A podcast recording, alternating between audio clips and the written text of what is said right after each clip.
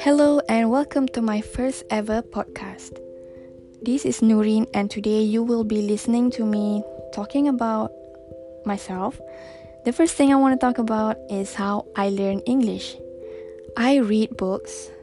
I actually enjoy reading, but I know that reading is not for everyone because not everyone enjoys reading. Even though I know it's fun to read, I read books articles, news, and book reviews. There are so many things you can read. I have a tip from my teacher. She said that when you read, it's better to read out loud because you can hear yourself say the word and you can hear your pronunciation. From there, you can learn and improve your pronunciation if it's right or wrong.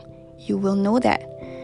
And we know that um, reading improves your vocabulary, you can learn new words.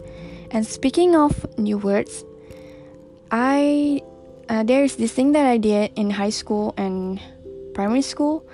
I kept notebooks of new words that I learned.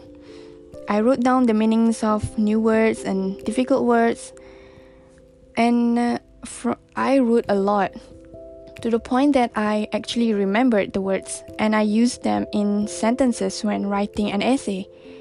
So I believe doing that actually helps. I guess I have to do that again and make it a habit because it's so useful to have a notebook full of words and their meanings, you know. I actually don't do that anymore. I only search for words and their meanings online other than that, I also write in English. I write, um, I think almost everywhere in English. I tweet in English. I write my captions in English. I text in English sometimes. So it has built my confidence in writing. I'm actually more comfortable writing in English than speaking.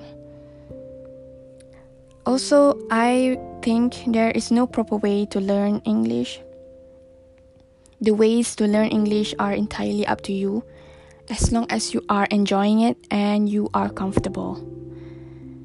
My purpose for learning English is because I love and enjoy learning English, and I acknowledge that I'm lucky to have learned it at school as I grew up. I know how beneficial it is to be able to use English language. My hope is that I become more confident in speaking English and I hopefully can become fluent. And I don't want to stutter or make mistakes while speaking.